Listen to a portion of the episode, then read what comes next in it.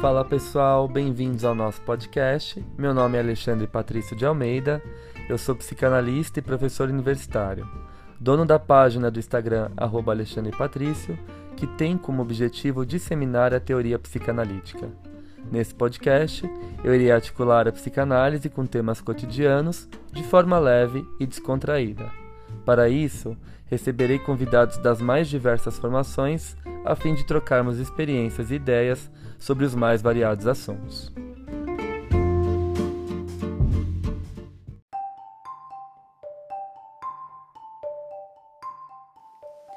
Passando para avisar vocês que esse episódio foi gravado em forma de live na minha página do Insta. Com o intuito de fazer a psicanálise circular ainda mais, decidi compartilhar a gravação aqui no nosso podcast. Espero que gostem.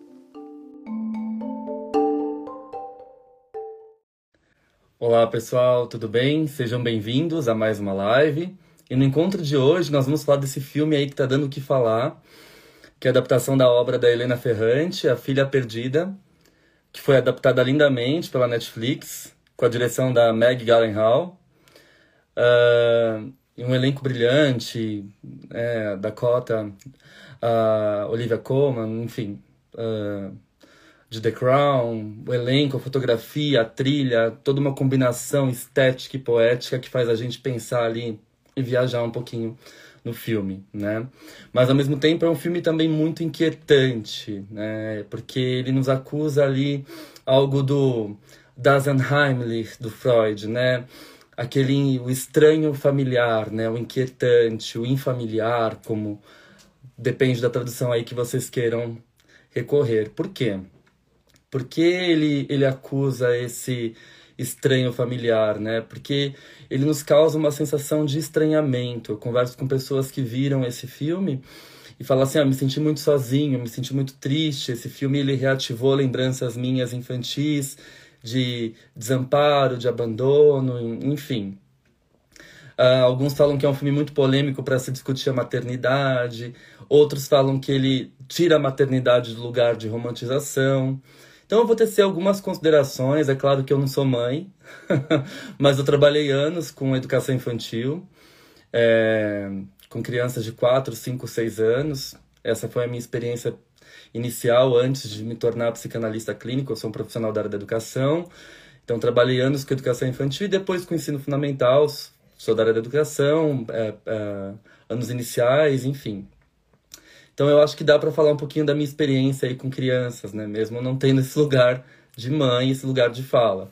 Mas tenho muitas pacientes mães hoje também atendo e consigo construir uma escuta que me faz pensar no filme em dois aspectos muito uh, ambivalentes, paradoxais, mas no entanto complementares. Eu acho que é, essa é a grande sacada do filme, né? A gente não descartar nenhuma hipótese ou outra mas a gente construir a partir daquilo que ele nos propõe. Bom, então vou falar um pouquinho sobre o filme, né? Vamos lá. É... O filme começa com a Leda tirando férias, né? E aí já tem uma adaptação, porque no, no livro se passa na Itália e o filme vai se passar numa ilha grega, né? Então tem toda uma adaptação que eu achei muito belo também. Eu acho que nenhum filme, por mais que seja perfeito, vai conseguir ser fiel ao livro. A gente sempre tem essa doce ilusão, né? Uma, uma ilusão de achar que os personagens vão ser iguais, que a fotografia vai ser igual, aquilo que é muito narcisismo da nossa parte isso, né? Achar que vai bater ali uh, o filme com uh, o livro. Não vai. Eu acho que quando a gente lê um livro, cada um cria os personagens na sua cabeça, o ambiente, uh, o espaço, e a gente acaba se decepcionando ou, né, se a gente uh, não vai com muita expectativa, com muita sede ao pote, a gente acaba se surpreendendo, positivamente falando. Então, toda adaptação, ela tem esse risco. E eu acho que a diretora, uh, ela foi muito perspicaz em transformar essa adaptação a partir do olhar dela. Né? Então ela não é fiel ao livro, ela nem pretende ser fiel ao livro. Então muitos fãs reclamaram e falaram assim: ah, mas o livro se passa em tal lugar, isso acontece dessa forma no livro, e no filme não é assim. Não foi o objetivo dela. O objetivo dela foi se basear no romance é, da Helena Ferrante e construir uma narrativa própria, uma história própria, tomando como base ali, como um, um, um esboço, o, as ideias contidas no romance. Né? E toda a obra da Helena Ferrante também atravessa a questão da maternidade. É importante a gente tocar nesse aspecto. Tá? Então o filme começa com a Leda tirando férias ali. A Leda é uma professora universitária de literatura comparada, é, tentando desligar do trabalho, né? E, e sozinha, né? Eu acho que isso já denuncia e apita ali aquelas, aquelas formações de pensamento bastante patriarcais, machistas, né? O que, que uma mulher está fazendo tirando férias sozinha aos 48 anos de idade, né? É, então muitas pessoas se incomodam com isso. Uma das coisas que eu, que eu vi muita gente falando é: ai, que filme escroto, chato, mas o que, que ele acaba acusando, desvelando desse inquietante familiar que, que nos incomoda tanto. Né? É, incomoda ver uma mulher ali sozinha aos 48 anos, tirando férias, tranquila, aparentemente plena, né? se bastando ela com ela mesma. Né? Então, essa independência da mulher quer dizer algo também muito sobre nós. Né? Por que, que nos incomoda? É, se fosse um homem, a gente se incomodaria tanto. Né? Se fosse um homem, teria tanta polêmica. Eu acho que cabe a gente pensar aí a narrativa do filme jogando também para um aspecto mais amplo, social e cultural. E também político. A gente sabe que a gente vive num meio extremamente machista, né? Então, o filme meio que cutuca essa ferida nossa. Né? Uma mulher ali tirando férias sozinha, sem a família, né? E de repente, quando ela acha que ela está em paz, chega uma família tipicamente italiana, né? Cheia de parentes, aquela família quente, aquele calor humano, aquela fala alta que perturba a paz dela, né? E aí ela começa a ter vários insights olhando a dinâmica entre a mãe e a criança, né? A mãe e a filha, né? A Nina e a Helena. E ela começa a lembrar uh, de, dos próprios momentos dela relacionados às filhas dela. Ela tem duas filhas, a Marta e a Bianca. Enquanto ela assiste a Nina cuidando da Helena, ela vai tendo flashbacks de como ela criou a Marta e a Bianca, né? Ela vai lembrando ali de cada detalhe que ela passou com as filhas. Então, o que era para ser um momento de paz e de desligamento, né, acaba sendo um momento também de inquietação, de, de diversos atravessamentos e insights.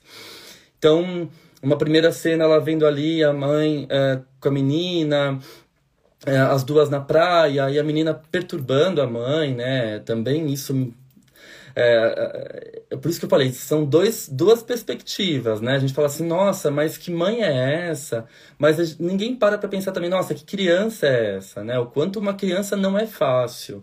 E a gente tem que parar de romantizar a infância. O Freud já fez isso desde 1905, quando ele fala da sexualidade infantil. E a Melanie Klein, ela ainda vai nos falar sobre a criança, o bebê, né, que é totalmente voraz e suga a energia da mãe. Melanie Klein ela fala isso com muita propriedade porque ela foi mãe, né? Diferente do Freud. Freud foi pai. A Klein foi mãe. Ela viveu a maternidade de forma visceral.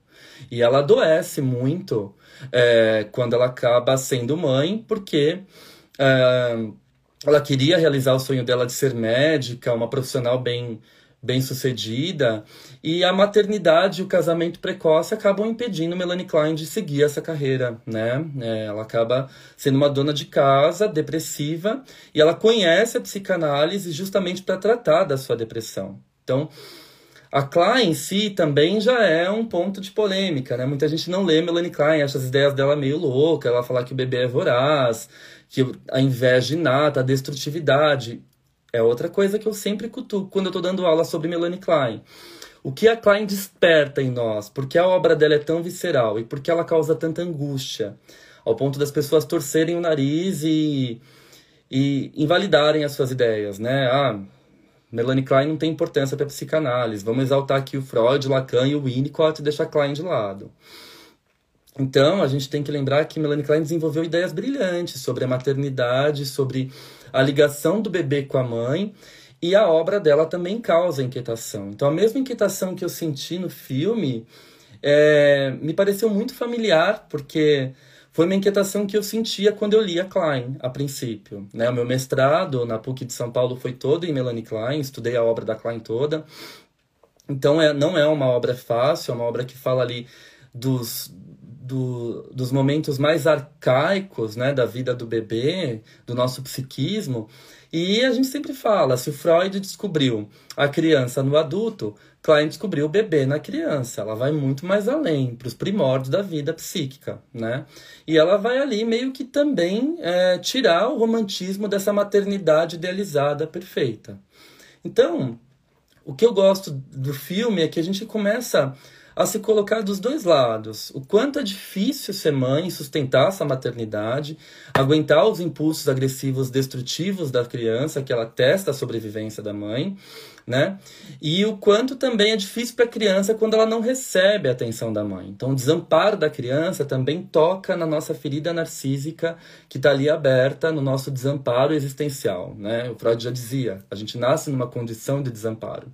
E essa condição de desamparo, ela ela atravessa toda a nossa existência, né? Então, o filme ele denuncia esse desamparo por parte da criança, mas também denuncia o quanto uma criança testa a capacidade de sobrevivência dessa mãe, o que acaba sendo muito cansativo, né? Então você se comove pelas duas partes. Isso é fantástico. Bom, e aí ela começa a lembrar dos momentos dela como mãe, a Leda, né, olhando a Nina, cuidando da Helena, e ela sai meio atordoada daquele lugar da praia. Ela sai correndo ali pela por uma mata até chegar no quarto dela que ela estava hospedada, no apartamento que ela hospedou, que ela se hospedou, e aí quando ela tá saindo correndo, cai uma pinha nas costas dela. Eu acho essa cena muito profunda. Uh, as pessoas acabam passando batido por essa cena, mas o que, que pesa nas costas? O que geralmente é a culpa, né? A culpa ela sobrecarrega as costas, sobrecarrega, né? Parece que eu carrego o mundo nas costas. A gente fala muito disso meio de forma metafórica, né? Eu carrego o peso do mundo nas costas. A pinha cai nas costas dela, né? E aí machuca.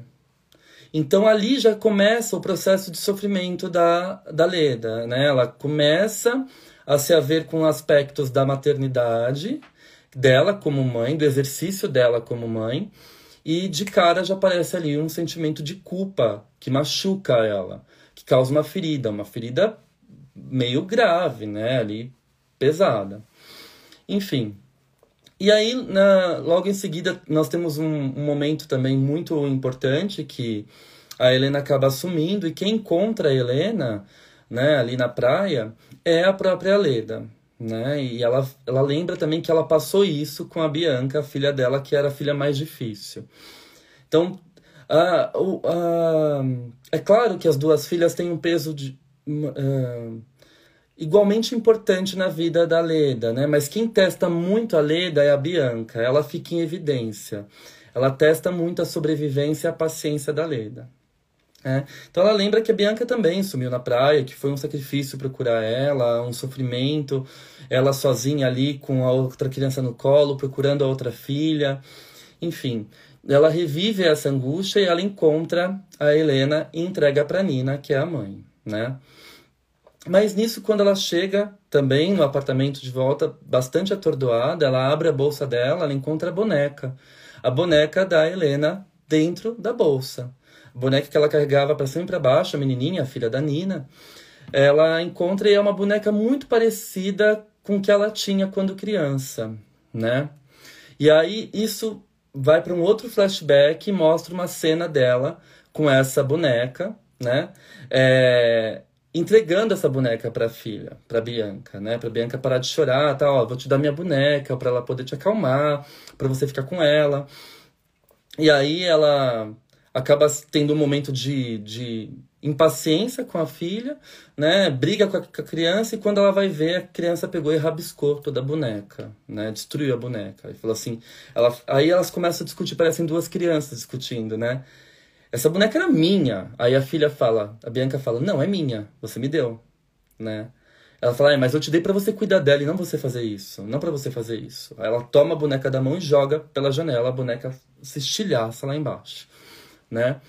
E essa boneca, coincidentemente, é igual à boneca da Helena, que é, aparece na bolsa dela. Ela pega e não sabe por que pegou. E no livro, a descrição, né, quando ela fala, ela tá ali se autoconfessando, né? Ela fala o motivo havia sido um gesto sem sentido, sobre o qual, justamente por ser sem sentido, né, por ser sem sentido, decidi não contar a ninguém. Curioso isso, né? Então ela não sabe por que ela pegou. Uh, e aí a gente já começa a pensar em mil coisas. É, o que, que faz ela resgatar essa boneca? Resgatar essa boneca seria um resgate da maternidade, um resgate das falhas dela como mãe, ou seria um resgate dela como criança, como criança também negligenciada. A gente tem aí um autor muito importante na psicanálise, que é o Sandor Ferenczi, que vem sendo bastante estudado, é o autor que eu me debruço sobre ele no meu doutorado. É... E o Ferenczi, ele vai dizer assim, só é capaz de exercer o cuidado pelo outro quem foi legitimamente cuidado.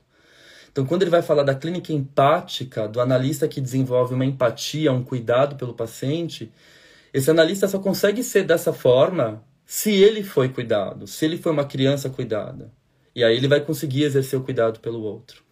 Então, a gente começa a pensar que a filha perdida não é a Helena, não é a Bianca, não é a Marta. A filha perdida é a própria Leda, na minha concepção. Desde o início, ela ela fala da mãe com muita mágoa, ela fala: "Você não vai levar minhas filhas para mãe, né, quando ela se ausenta das filhas. É, é, ela não tem nem ensino superior, eu, só, eu saí daquele inferno, né? É, você não vai colocar minhas filhas de volta nesse inferno. Ela pede pro marido quando ela vai embora e deixa as filhas, né? Que também é um momento muito impactante do filme, eu já vou chegar nele. Mas a gente percebe que tem ali uma coisa dela com a mãe. Ela não foi cuidada, ela foi negligenciada.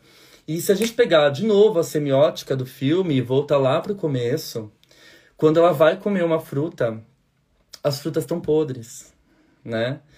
E é tão fantástica essa cena porque o Ferenc vai falar justamente da metáfora do fruto bicado. A criança negligenciada é um fruto bicado, um fruto podre, né? O que é um fruto bicado? Ele amadurece rápido, mas ele fica maduro por fora e podre por dentro, né? Os frutos bicados são justamente esses, que precisam amadurecer rápido demais, e a gente percebe que foi esse amadurecimento rápido demais da Leda. Ela saiu de casa muito cedo, casou, teve as filhas, e já estava ali mestrado, doutorado, escrevendo a tese dela, participando de eventos científicos e sustentando na maternidade. Ela foi mãe muito jovem, ainda uma criança. Ela é a filha perdida, né? Então, como ser mãe se eu não pude ser filha? Eu acho que a maternidade, ela denuncia esse lugar, né?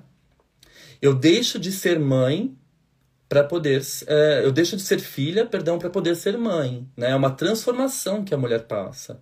Então, várias pacientes minhas, inclusive familiares, minha própria mãe fala, ela fala assim, foi muito difícil sair da casa da minha mãe, ter você, né? Minha mãe fala para mim, cuidar de você sozinha. Então, eu era muito nova, eu cometi muitos erros e eu acho que eu, eu queria voltar atrás e resgatar isso, né? E eu, eu acho que a minha mãe foi perfeita para mim, mas é claro, a relação da mãe com o menino é diferente, né? E isso o próprio Freud vai falar em vários textos dele sobre a feminilidade. A relação da mãe com a menina é uma outra relação, né? Porque a menina, ela tá ali reeditando a infância dessa própria mãe, né? Ela está denunciando o lugar de filha. Então, se eu não te, se eu não tive o meu lugar de filha bem elaborado, bem trabalhado, não fui acolhida como filha, como que eu vou ser mãe? Então é claro que eu vou deixar falhas, aberturas. Por isso que eu acho que é, esse julgamento moral que muitas pessoas fazem, essa Leda é uma psicopata, uma doente mental, ela tinha que se tratar, né? Como que ela vai ser mãe assim? Eu discordo, eu acho que não tem como você oferecer muito se você teve tão pouco. E ela até que oferece bastante para as filhas, né? Ela cuida, ela, ela conta poema, ela, ela ela canta com as filhas, ela descasca a laranja em forma né, de cobrinha para não quebrar a casca, né? E vai recitando um, uma musiquinha com as filhas, ela tem o lado afetivo dela. Mas ela não pode dar mais que isso. E ela amadureceu muito rápido, ela saiu de casa muito rápido. Ela sai de casa para se tornar mãe, muito precocemente. E aí já começa a aparecer essa filha perdida. Então, se ela é uma filha perdida, como ela vai se tornar uma mãe encontrada? Uma mãe centrada? Se é que existe isso, se é que existe uma mãe centrada. Qual a mãe que não tem a vontade de jogar o bebê pela janela? Minha mãe me falou isso, falou assim: eu, você chorava tanto que às vezes eu tinha vontade de jogar você pela janela. E seu pai vinha e me ajudava, né? E aí vem aquele ditado super importante: é preciso de uma aldeia inteira para se cuidar de uma criança, para se educar uma criança. Então, de novo, eu acho que o filme denuncia várias concepções nossas aí machistas, patriarcais, de achar que é sempre responsabilidade da mulher. E eu acho que os psicanalistas que estão se colocando nesse lugar, né, de condenar a Leda, eles precisam urgentemente rever as suas questões sobre maternidade e sobre a própria concepção do humano, né? Porque a maternidade ela é repleta de ambivalências. Não adianta a gente santificar ou demonizar. Tem que ter um meio termo. Eu acho que aí, de novo, a gente entra na concepção da Klein de posição depressiva. Posição depressiva não é nem 880, né? Não é nem totalmente mal, totalmente bom. Uma maternidade idealizada é uma maternidade que não existe, né? Muitas pessoas que tiveram mães falhas idealizam essas mães e não conseguem enxergar as falhas dessas mães. E às vezes um processo analítico ele vai justamente é, fazer o sujeito encontrar e admitir as falhas dessa mãe e se haver com elas. E tá tudo bem, minha mãe pôde dar para mim o que eu precisava naquele momento e tá tudo certo e vida que segue, porque ela também tinha as dificuldades dela, ela também tinha as limitações dela. Tá tudo certo, né? Então, eu acho que é, esse papel de condenar, ou idealizar, ou achar que o filme mostra o aspecto totalmente mal da maternidade, é uma posição meio esquizoparanoide, é, é, é não saber equilibrar as coisas, né? O filme ele mostra o quanto é necessário a gente saber lidar com essa ambivalência, né? Ambivalência que atravessa todo o elenco. Porque hora que aquela criança é idealizada demais, é pegar no colo, é o amor da vida, né? E hora que aquela criança está perturbando a mãe ali descansando, no caso da Nina, né? Também a relação da Nina com a Helena, né? A Nina tá ali na praia, deitada, descansando, e aí a criança vem, chama ela, puxa o cabelo, joga água no rosto dela. Então ela testa a sobrevivência da mãe. Dá vontade de jogar essa criança pelo bar, né? Não vamos romantizar, falar assim, nossa, a mãe tem que ser pura e santa e, e aguentar os tapas na cara o tempo todo. Não. Toda mãe, toda pessoa tem um limite, né? Eu acho que é importante também que esse limite apareça e que apareça também de forma ponderada. Eu acho que também tem os excessos ali. Claro, porque ela estava criando as filhas sozinha, né? O marido totalmente ausente, cuidando da carreira dele. E ele falando no telefone, aquela cena é o cúmulo, né? Ele falando no telefone, tratando da carreira dele, a criança começa a chorar, ele fala, vai lá. E ela também estava estudando. Ela fala, não posso, estou estudando. Ele fala, vai lá, eu estou no telefone, é super importante. Como se o emprego dele, a carreira dele fosse muito mais importante que a dela, né? E aí ela vai lá socorrer, ela fala, eu tô sufocada, ela fala para ele. Eu tô sufocada, né? Ela vai lá socorrer a menina e a menina tá lá, cortou o dedo porque queria descascar a laranja igual a mãe, né? Olha a ligação, olha a ambivalência, esse amor e ódio. Minha mãe é o meu modelo, né, de, de ideal, de cuidado, mas ao mesmo tempo também é, ela me, me, me negligencia, né? Ela me coloca nessa posição de abandono e eu quero mostrar que eu sou independente. Eu vou lá descascar a laranja e corto o dedo, começo a chorar, ela pede pra mãe um beijo e a mãe não dá. Porque ela tá super nervosa, né? Então não, não é que ela tá desequilibrada, ela é desequilibrada, ela é é, egoísta, né? Ela sofre muito com a culpa. Essa ambivalência atravessa o filme todo, como eu falei para vocês. Então, ela foi, deixou as filhas, mas ela sofre com a culpa, né? E aí ela fala ironicamente, né? Ela fala assim: Como é que foi os três anos, né, que você ficou sem suas filhas, né? A Nina pergunta para ela quando ela se encontra. Ela fala assim, foi maravilhoso, né? Aí ela fala, mas você voltou, por que você voltou? Porque eu sou mãe delas, e eu senti saudades. E eu sou egoísta.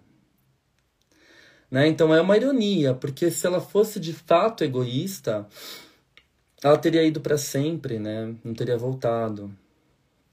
E parece que essas filhas perdoam ela, né? Que o final do filme são as filhas se abrindo com ela, enfim. Eu acho que o filme ele denuncia as relações humanas do jeito que elas são. E às vezes a gente tem um ideal de criança, um ideal de mãe, um ideal de pai, né? É, que a gente constrói previamente e a gente não está preparado para quebrar esses ideais, né? Para desconstruir essas imagens.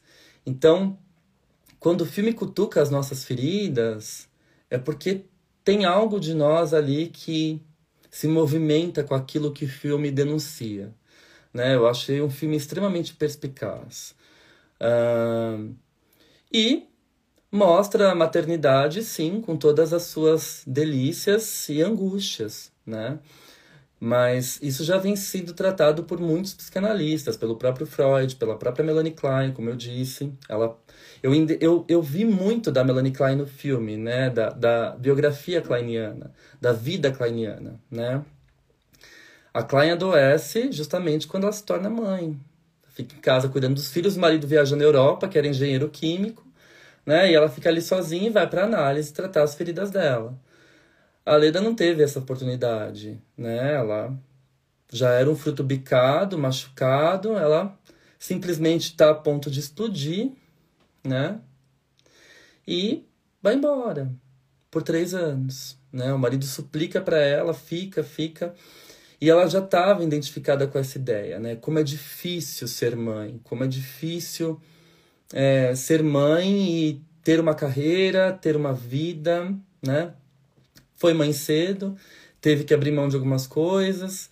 Então, quando ela tem a chance de acontecer, né, de, de ter uma carreira brilhante, ela abraça essa chance e ela vai vivendo tudo, ela vai vivendo tudo que ela não viveu. Vai vivendo uma sexualidade ali, a sexualidade dela, que também incomoda muito, né? O feminino sempre é, causa uma inquietação. O que que denuncia? O que, que a sexualidade feminina denuncia? Uma mulher se masturbando no filme, né? Se fosse um homem, será que ia gerar tanto escândalo, tanta é, angústia nas pessoas que estão assistindo, né? Então ela, ela tá vivendo tudo aquilo que ela não viveu como filha.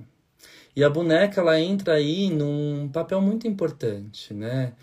Ao tempo que ela vai limpando aquela boneca, ela vai, ela compra uma outra roupa para a boneca que ela pega da menininha, né, da Helena. Ela vai reeditando a história dela, ela vai reeditando a narrativa dela, ela vai reeditando os sentimentos que ela teve quando ela foi mãe, né? Então, será que é uma forma de reparação não sei, vale a pena a gente pensar sobre. A gente vê que ela fica muito triste, ela chora muito, ela se angustia muito. A cena, por exemplo, que ela a, a Bianca dá um tapa nela, ela fica nervosa, ela dá um tapa de volta na Bianca. Ela fala: "Você não bate mais em mim". Aí ela começa a rir. Aí ela perde a paciência, tranca a Bianca no quarto, bate a porta e a porta estilhaça o vidro, né? E a Bianca fica assustada assim. Então, é... Essa cena ela é muito poética, porque de fundo tá chovendo e ela tá chorando, né? Então foi o momento que ela perdeu o controle e ela própria fica olhando para aquela atitude dela assustada, né? Então quando ela vê a possibilidade de sair daquele cenário que estava adoecendo ela e provar um pouco do ar da liberdade, o que seria essa liberdade, né? É, ela tem que lidar com a culpa. Então ela fala: "Foi maravilhoso" e ela chora muito, né? Eu deixei minhas filhas para estudar, foi maravilhoso. Ela conta isso para Nina. E e ela fala assim: "Mas eu voltei, porque eu sou mãe, senti saudades e eu sou egoísta", né? Então o que é que ela quer dizer com eu sou egoísta? Acho que foi a forma que ela foi lida, interpretada pelos outros. Você é egoísta que você abandonou suas filhas, né? Mas eu voltei. Então tem uma ambivalência aí, né? Não é um 880. Mas eu acho que a Leda, ela é uma vítima de uma criação sem afeto, sem amor, né? Alguém que precisa amadurecer muito rapidamente para cuidar de tudo. E ela é genial, né? Ela tem um intelecto aí, a gente pode inclusive pensar num split of intellect, né? Ela tem uma tese, ela apresenta uma tese de literatura comparada melhor que os professores dela que já são idosos. Ela é aplaudida, ela é citada por professores mais jovens, né? Então, ela tem aí um genial um intelecto super desenvolvido, né? E bem típico de, de quem tem que amadurecer cedo demais para carregar os problemas nas costas. E esses problemas, às vezes, machucam, porque eles não foram elaborados, eles não foram narrados, eles não foram ditos. E aquilo que é da ordem do indizível é sempre da ordem do traumático. O traumático não pode ser colocado em palavras. Então, é claro que é uma maternidade toda atravessada por altos e baixos, né? E quando a Nina vai conversar com ela, que é uma das cenas mais importantes do filme, uma das cenas finais, né? Elas se reencontram ali no apartamento da Leda que ela estava alugando. Ela fala assim: é, Você não estava feliz? Ela fala: Tô, né? Não, não, não sei, eu não sei o que eu tenho. O que é isso? Isso passa, né? É depressão? Aí a Leda olha para ela e fala assim: Você não estava com pressa? Né? É e aí ela não consegue responder, né? Ela fica assim, poxa, eu não tô feliz. Aí ela fala assim, o que você, o que você acha que eu devo fazer? Aí a Leda fala, você deveria fazer o que você gostaria de fazer, né? Então, será que ela foi tão cruel assim? Ou ela seguiu uma demanda de desejo dela, né? E, e seguiu a vida em frente, né? Independente de ser mãe, ela não parou com a vida. Ela larga filha, as filhas por três anos e volta. Então, quanto uma mulher fazer isso, né, acaba sendo extremamente julgada, é, inclusive por outras mulheres, né, taxada de egoísta, como ela fala ironicamente, eu sou egoísta, né. Então, eu acho que o filme ele vai desconstruir essa noção de maternidade pura, ideal, aquela mãe abraçada com seu bebê, né? E quem disse que ela não foi essa mãe? A gente não sabe ali do comecinho. As meninas estão bem, né? São alegres, elas destroem, elas elas testam a sobrevivência da mãe. Então, os cuidados iniciais elas tiveram aparentemente né? Uh, ela comemora quando ela tem uma proposta de emprego com as meninas. Tem momentos dela e o pai e as meninas brincando e eles rindo, uma família reunida, né?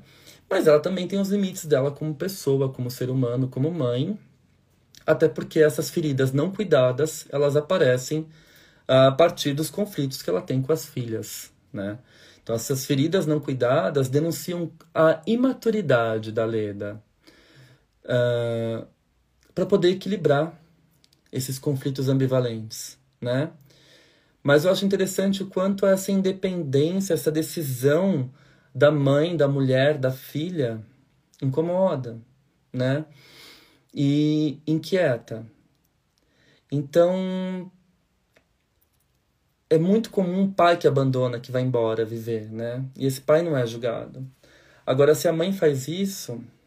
E outra coisa. Como eu falei no final, as filhas ligam para ela, estavam preocupadas com ela, se abrem, dão risadas, contam histórias delas, né, para para Leda. E parece que elas perdoaram a mãe, né? Então, quando ela volta, parece que ela volta mesmo para ocupar esse lugar, né? E poder reparar o dano que ela provocou nessa ausência. Então é uma, uma maternidade meio torta, mas acontece. Aconteceu, né? Vingou. Essas crianças desenvolveram, talvez com algumas aberturas, talvez com alguns traumas, que puderam ser mais bem elaborados, mais bem tratados por conta das condições dessa mãe, né? Uh, que teve acesso à informação, a estudo diferente da própria mãe da Leda, que não teve, né? Uh, mas aconteceu, né? É uma maternidade que foi. Quantas mães uh, presentes estão ausentes? E aqui a gente pode abrir para a noção de mãe morta do André Green, né? O André Green tem um conceito muito uh, original que eu gosto e ele vai falar das mães mortas, né? O que, que seriam essas mães mortas? Essas mães que pegam um filho sem nenhuma vitalidade. Elas estão ali cuidando de forma automática, dando uma madeira, trocando, mas de forma automática. Não tem afeto, não tem troca, né? Não tem olhar, não tem vitalidade. Tem uma uma mortalidade, uma, é uma relação mortífera. Uma mãe viva, presente, automática, mas é uma mãe viva, embora morta. Psicamente morta, apassivada. Então, quantos filhos é, são frutos também dessas mães mortas e tiveram que lidar sozinhos com as suas questões e amadurecerem antes do tempo, né? Talvez a Leda fosse fruto de uma mãe morta. E por isso, em alguns momentos, ela parece, ela parece ser tão gelada, né? Tão fria. Quando, na verdade, eu não acho que ela é. Eu acho que quando ela resgata esse brinquedo, essa boneca, e ela começa a cuidar da boneca, ela tá se havendo com as suas questões e tentando reeditar os erros que ela cometeu por conta dessa imaturidade psíquica e por conta dessa experiência traumática de não ter sido uma filha acolhida. Então, como ser mãe se nem filha eu pude ser, né? Então, eu acho que o filme ele aponta para todas essas questões, né? É... E é claro também quando a gente fala que ele desromantiza a maternidade, não é esse também o ideal de maternidade que a gente está falando. Está falando que todas as questões precisam ser tratadas, observadas, conversadas e ditas para que elas possam ser elaboradas, né? E não transmitidas para a próxima geração, né? Então, é, eu acho que não dá para a gente chegar nessa conclusão de 880. Ah, o filme é perfeito porque ele desromantiza a maternidade e o lugar da mulher, né? Não, eu acho que teve as suas falhas também. Ela, a, a Leda tem as falhas dela como mãe, ela sente culpa por isso. Ela não suporta a agressividade das filhas, ela não consegue conter, né? Inclusive quando ela tem ali contato com um casal de andantes também, que preferem viajar e deixar os filhos sozinhos, ela está muito identificada com aquela ideia já, né? O quanto seria bom se eu vivesse a minha vida sem as minhas filhas mas ao mesmo tempo ela paga com o peso da culpa que ela carrega nas costas. Então ela sente culpa também, né? Porque não está tudo bem resolvido. Então, eu acho que o filme ele mostra essa essa essa característica mais humana de uma mãe que não pode ser mãe, uma mãe suficientemente boa, né? Parafraseando Winnicott, porque ainda não saiu do lugar de filha. Acho que nem conseguiu alcançar esse lugar de filha. A filha perdida é a própria Leda. Então, se a gente pensar por esse viés, a gente já começa a construir uma outra noção de maternidade, de feminilidade, de relação mãe e filha, né? E, claro, o filme ele é todo uh, poético também, com a trilha, com a paisagem, com a água, com o mar, né? O mar, a água, o útero, o feminino. Hum. É muito interessante. As gerações, o quanto as gerações passam ali na narrativa, né? A Leda fala: minha avó usava um prendedor de chapéu, né? Um alfinete prendedor de chapéu quando ela prende o chapéu da Nina, né? Então é, são gerações, né? É a mãe, é a filha, é a avó, é a mulher, é a boneca, né? E tá tudo ali, junto e misturado, e fazem parte da narrativa do humano. Então, eu acho que a gente precisa se atentar muito a esse lugar de julgamento que a gente se coloca, porque muitas mães que não puderam ser boas mães também não conseguiram curtir, aproveitar, exercer e ser este lugar de filha, né? Tiveram que amadurecer por conta própria. Então, quando eu não ganho o que vem de fora, né? Quando eu não tenho afeto, o que eu posso dar de volta? Se eu não tratar isso em algum momento da minha vida, eu conhecer alguém que me ajude a elaborar essas questões, né? Como esperar um carinho, um cuidado, um equilíbrio, se eu não fui uma filha bem cuidada? Hum. Cheia de mágoas da minha mãe, não é? Então, eu acho que o filme ele é riquíssimo, assim como o livro. Vale a pena ser assistido, vale a pena a gente se questionar. E vale a pena a gente sair dessa posição esquizoparanoide de 8 ou 80.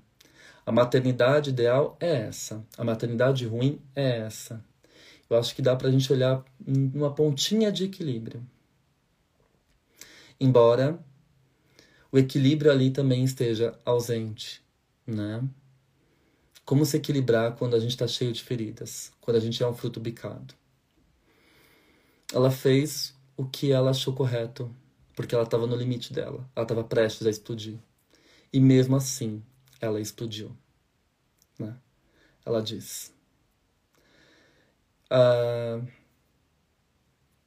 quando a gente carrega uma culpa muito grande, não tem como usufruir de uma liberdade, de uma suposta liberdade. Não tem como a gente fugir de uma realidade quando a realidade está dentro de nós. Eu acho que o filme denuncia isso. E, sim, pensar em maternidades de uma forma menos romântica, mas também não dessa forma radical, né? A criança atrapalha a mãe. É... Acho que também tem esse lado, né? Quando a gente escolhe alguma coisa, ser pai, ser mãe, a gente sabe do compromisso que a gente vai ter. Mas como escolher se a gente não está minimamente maduro para fazer essa escolha, não é? Quando essa escolha não deixa de ser uma escolha, ela deixa de ser uma escolha, ela passa a ser uma exigência um, um ideal de sair daquele lugar de sofrimento, que é o lugar de filha. Então ela quer ser mãe, mas ela ainda não consegue elaborar essa posição filial, né? Enfim, eu acho que é isso. Eu acho que dá pra gente pensar muitas coisas através desse belíssimo filme. Menos julgamentos, mais compreensão e Vamos tentar também sair dessa posição machista e essa herança patriarcal que a gente carrega nas nossas concepções das relações humanas, né, da cultura, da sociedade. É isso, gente. Obrigado pela audiência, pela companhia e até o nosso próximo encontro. Tchau, tchau.